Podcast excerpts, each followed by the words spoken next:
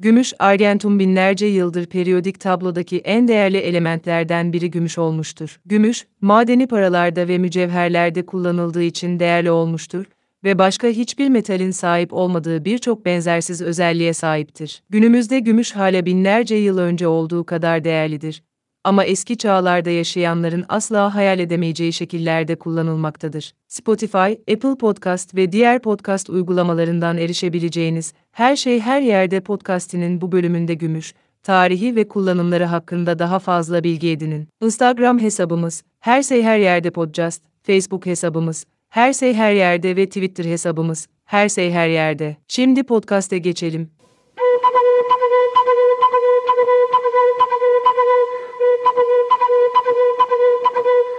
Bu değerli metalle ilgili olan bölümümüze başlarken, muhtemelen gümüşün fiziksel özellikleriyle başlamalıyız. Gümüşün atom numarası 47'dir, yani çekirdeğinde 47 proton vardır. Periyodik tabloda bakırın hemen altında ve altının hemen üzerinde yer alır ve bu elementlerin her ikisiyle de fiziksel özellikleri paylaşır. Gümüş atomunu özel kılan ve bakır ve altınla paylaştığı özellik, en yüksek elektron kabuğunda yalnızca bir elektron bulunmasıdır. Gümüşün bu kadar özel olmasının büyük bir nedeni budur. Bu konuya birazdan değineceğim. Gümüşün kimyasal kısaltması Ag'dir ve gümüşün Latince adı olan argentumdan gelmektedir. Gümüşün doğal olarak oluşan iki izotopu vardır.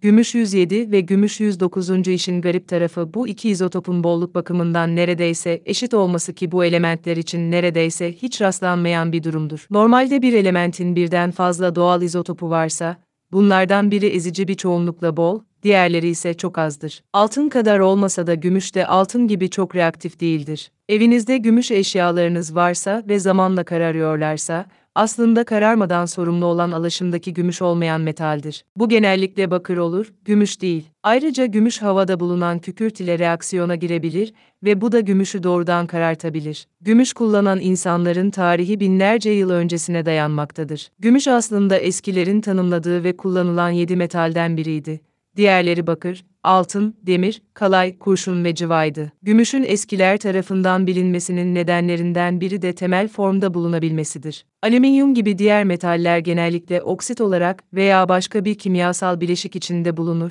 ve bu da çıkarılmalarını zorlaştırır. Hiçbir şeyle reaksiyona girmeyen altının aksine gümüş, temel formunda bulunmasının yanı sıra bazı kimyasal bileşiklerde ve alaşımlarda da bulunabilir. Bu yüzden ilk insanlar için gümüş altından daha nadirdi. Antik Mısır'da altının gümüşten daha değerli hale gelmesi, mö 15. yüzyıla kadar gerçekleşmedi. Bunun nedeni, gümüş ve altın gibi soy metalleri, yüksek ısı altında cevherlerden ayırabilen drupillation gibi metalurji teknikleriydi. Akdeniz'de 5 ila 6 bin yıl öncesine dayanan gümüş madenciliğine dair kanıtlar var bunu bulunan kızak yanlarından biliyoruz. Gümüş de bakır kadar erken bulunmuş olsa da, nadiren bakırda olduğu gibi aletler için kullanılmıştır çünkü gümüş herhangi bir kullanım için çok yumuşak bir metaldir. Gümüş bir kılıç veya çekiç havalı görünebilir ama pek kullanışlı olmaz. Bu da gümüşün öncelikle süs amaçlı parçalarda ve madeni paralar için kullanılmasına yol açtı.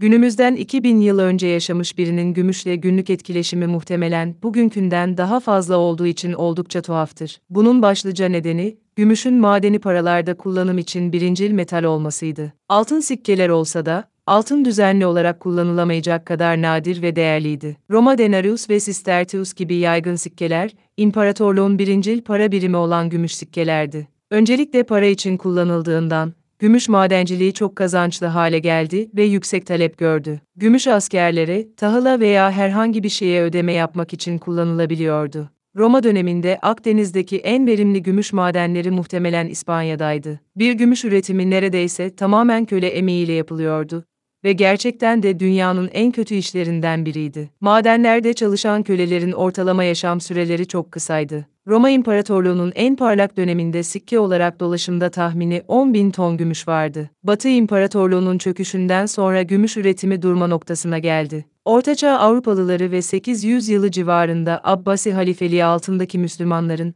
Roma'da olduğundan 5 ila 10 kat daha az gümüşe sahip olduklarına inanılıyordu. Antik Çin'de kesinlikle gümüş vardı ama hiçbir zaman Avrupa veya Orta Doğu'da olduğu kadar ekonominin merkezinde yer almadı, çünkü o kadar çok gümüş yoktu. Bu Çin'in kağıt parayı dünyanın geri kalanından önce benimsemesinin nedenlerinden sadece biriydi. Gümüş üretimi Orta Çağ'da İspanya'dan Orta Avrupa'ya özellikle Almanya, Çekya, Slovakya, Polonya ve Macaristan'a kaydı. Fakat hiçbir zaman Roma dönemindeki üretim seviyesine ulaşılamadı. Yeni dünyanın keşfi küresel gümüş piyasasını ciddi anlamda değiştirdi. Özellikle İspanyolların gümüşe karşı muazzam bir açlığı vardı. Gümüş madenciliği bu dönemde İspanyol ekonomik sisteminin bel kemiğiydi. Dünyadaki gümüş miktarı hızla arttı ve çoğu Peru'daki madenlerden geldi. İspanyol gümüşü, ekonomik küreselleşmenin ilk gerçek dönemini başlattı. Gemileri gümüşle Avrupa'ya geri göndermenin yanı sıra, Acapulco ve Filipinler arasında düzenli kalyon ticareti de vardı. O zamanlar Çinlilerin Avrupalılarla herhangi bir mal ticareti yapma konusunda gerçek bir istekleri yoktu. Ama bunun tek istisnası gümüştü. Yeni dünyada üretilen gümüşün şaşırtıcı derecede büyük bir kısmı sonunda Çin'e gitti. İspanyol gümüşünü Güney Amerika'dan Manila'ya getiren Manila kalyonu hakkındaki bölümümü dinleyin. Bunun büyük bir kısmı, hükümet tarafından basılan kağıt paralara güvenmeyen Çinli tüccarların ve sıradan halkın gümüşü olan talebinden kaynaklanıyordu. Gümüş üretimi en nihayetinde İspanyol ekonomisine zarar verdi. Daha fazla gümüş, dolaşımda daha fazla para demekti ve bu da doğal olarak enflasyona yol açtı. Daha yüksek fiyatlar, daha önce yaptıklarının aynısını gerçekleştirmek için daha fazla gümüş çıkarmak zorunda oldukları anlamına geliyordu. 18. yüzyılın sonlarında gümüş hala para için kullanılan ana metaldi. 19. yüzyılda dünya giderek altın standardına doğru ilerlese de gümüş hala sikkelerde kullanılıyordu. Gümüş madenciliğinin ana merkezi de Güney Amerika'dan Kuzey Amerika'ya taşındı. Nevada'daki Comstock yükü 1859'da halka duyuruldu ve madenin işletildiği ilk 5 yıl içinde 6 bonanzaya sahip oldular. Bonanza, özellikle zengin gümüş yatakları için kullanılan bir terimdir. Kuzey Amerika gümüş madenciliği de madencilik teknolojisinde gelişmelere yol açtı. 19. yüzyılın sonlarındaki değişikliklerden biri de gümüşün diğer cevherlerin, özellikle de bakır, çinko ve kurşunun rafine edilme sürecinde elde edilmesine yönelik tekniklerinin geliştirilmesiydi. Aslında bugün dünyadaki gümüşün büyük bir kısmı bu şekilde üretiliyor. Özel gümüş madenlerinden değil, başka bir madenin yan ürününden elde ediliyor. Sikke yapımında kullanılan gümüşe olan talep 20. yüzyılda önemli ölçüde düştü. Bununla birlikte endüstriyel kullanım içinde artan bir talep gördü. Gümüş emtia ticaretindeki en ilginç gelişmelerden biri, milyarder kardeşler Herbert Lamar ve Nelson Hunt'un gümüş piyasasını köşeye sıkıştırmaya çalıştığı 70'lerin sonu ve 80'lerin başında meydana geldi. Bir noktada dünyadaki teslim edilebilir gümüş stokunun yarısına sahiptiler ve fiyat ons başına 6.08 dolardan 49.45 dolara yükseldi. Ocak 1980'de Amerika Birleşik Devletleri emtia ticareti politikalarında yapılan değişiklikler,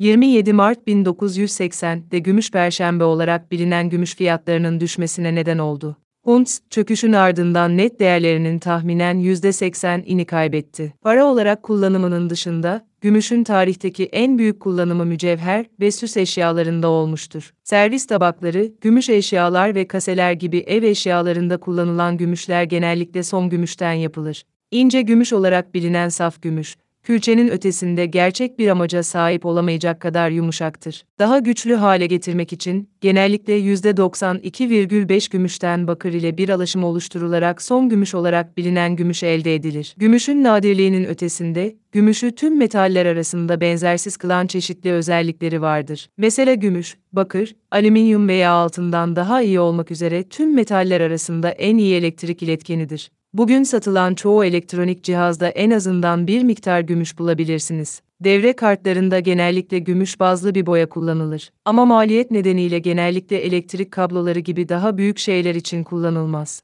Gümüş ayrıca tüm metaller arasında en yüksek ısı iletkenliğine sahiptir. Bilgisayarlar için soğutucularda kullanılan gümüşten yapılmış macunlar vardır ve hatta tamamen gümüşten yapılmış çok yüksek kaliteli soğutucular bile vardır. Ama bunlar önemli ölçüde daha yüksek bir fiyata bakırdan sadece çok az oranda daha iyidir.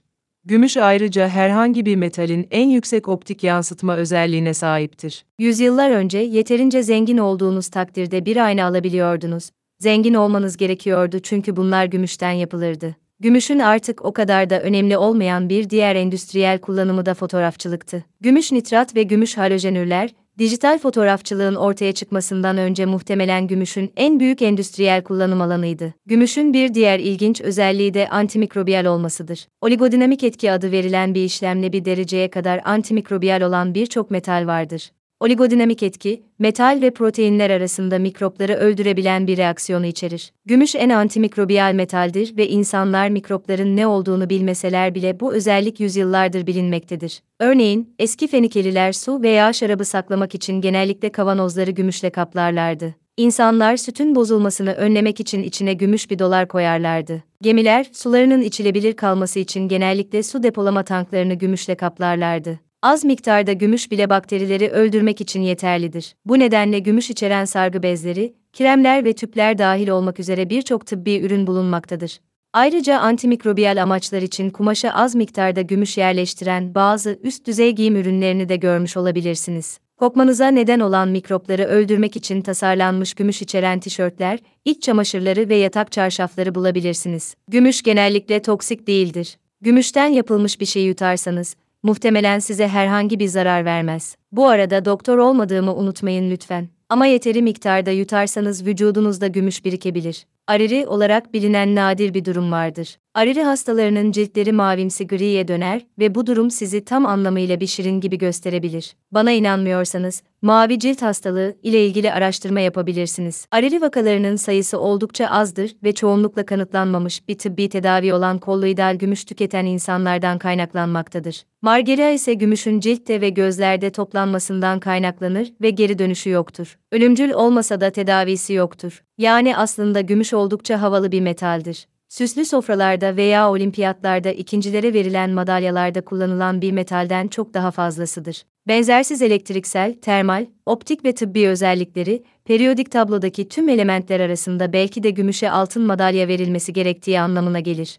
Spotify veya Apple Podcast üzerinden bir yorum bırakarak veya abone olarak programı destekleyen herkese sonsuz teşekkürler. Bırakacağınız basit bir yorum bile programın diğer podcastler arasında keşfedilmesine yardımcı olabilir. Lütfen abone olun ve merakınızı yitirmeyin.